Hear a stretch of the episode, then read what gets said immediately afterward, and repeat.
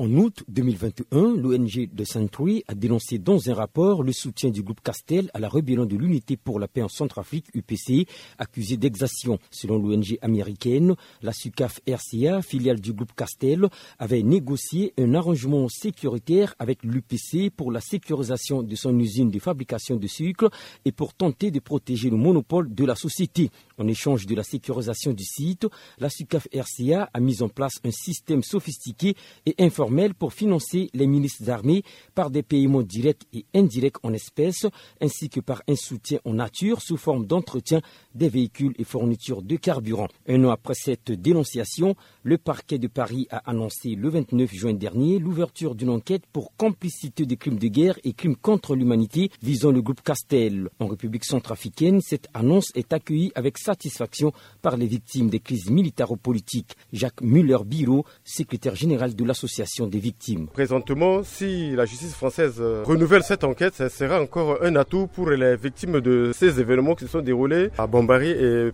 pour que la lumière soit faite sur cette situation. Pour la Ligue centrafricaine des droits de l'homme, les faits reprochés au groupe Castel sont suffisamment graves son président Joseph Bindoumi. Nous pensons qu'il s'agit de faits suffisamment graves parce que les sociétés qui travaillent en République centrafricaine ne devraient pas être euh, les sociétés qui alimentent la crise centrafricaine. Et là, la Ligue centrafricaine des droits de l'homme attend donc que l'État centrafricain réagisse immédiatement, qu'on nous dise qu'est-ce qu'on en pense. Et puis nous voulons aussi savoir quelle est la position du groupe Castel dans cette affaire parce qu'il s'agit d'une affaire suffisamment grave. Joseph Bindunga, président du parti MDREC et député de l'opposition, souhaite que toute la lumière soit faite sur cette affaire. C'est une triste réalité. Comment se fait-il que toutes les entreprises de l'arrière-pays n'ont pas fonctionné et que SUCAF seul a tenu le coup quel accord y a-t-il eu entre les rebelles et SUCAF pour laisser SUCAF travailler et détruire toutes les unités ainsi que l'administration? Je suis sûr que la justice française fera son travail. Dans les rues de Bangui, les centrafricains ne cachent pas leur indignation.